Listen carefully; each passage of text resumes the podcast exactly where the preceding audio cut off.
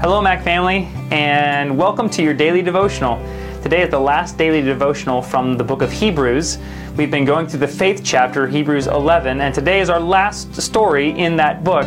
On Monday, we'll begin talking about uh, the Psalms, so you can be looking forward to that. But today, we finish up Hebrews chapter 11 with the story of Rahab.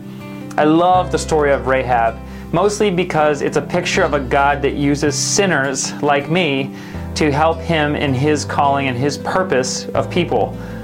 You know the story of Rahab, and if you don't, here's what it is. The children of Israel are knocking on the door to the promised land. They've been journeying through the desert, and now they're here. They're ready to go into the promised land, except they have to get by the fortress of Jericho.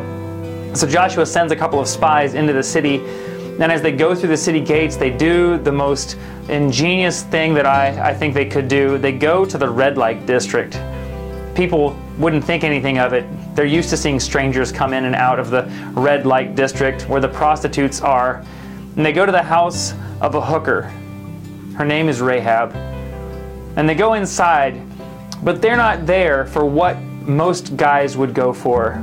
They're there because I believe God ordained them to go to visit her, to change her life forever. They enter her house and she questions them and they have a conversation. And as they talk, they share a picture of a God that is moving his people throughout time as he's calling more and more people to be his chosen people as he builds his kingdom. And he's accepting sinners. And as Rahab hears this, she craves to be a part of the chosen people.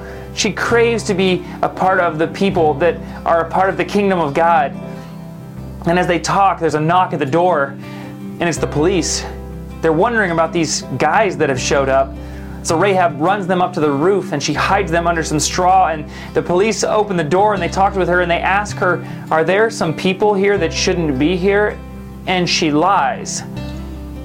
Now, you might be wondering why would God use someone that's a prostitute and a liar to help him in his cause?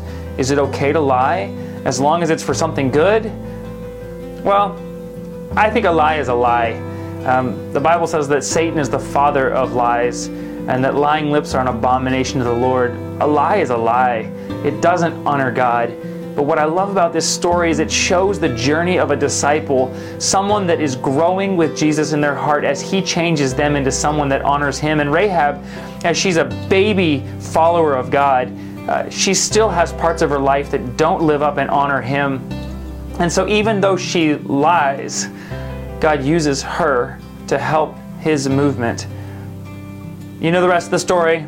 The spies leave, the walls of Jericho fall down, but Rahab is saved. In fact, in Hebrews chapter 11, verse 31, it says, By faith, the prostitute Rahab, because she welcomed the spies, was not killed with those who were disobedient.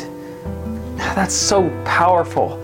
It's powerful to know that God takes sinners, accepts them, and changes them and moves in their life. That's powerful to know that God uses sinners like me to do something powerful for Him. By faith, Rahab was saved. It wasn't by her good works that she did, it wasn't by her honesty, it wasn't by her lifestyle, it was by her faith that she was saved. That speaks to my heart. She wasn't perfect. I'll never be perfect. She was a sinner, and I'm a sinner too. And yet, because of my faith, God will save me just like He did Rahab. I hope you're encouraged this morning as you place your faith and hope in the God that uses sinners to help him on his mission. God bless you. Have a wonderful day.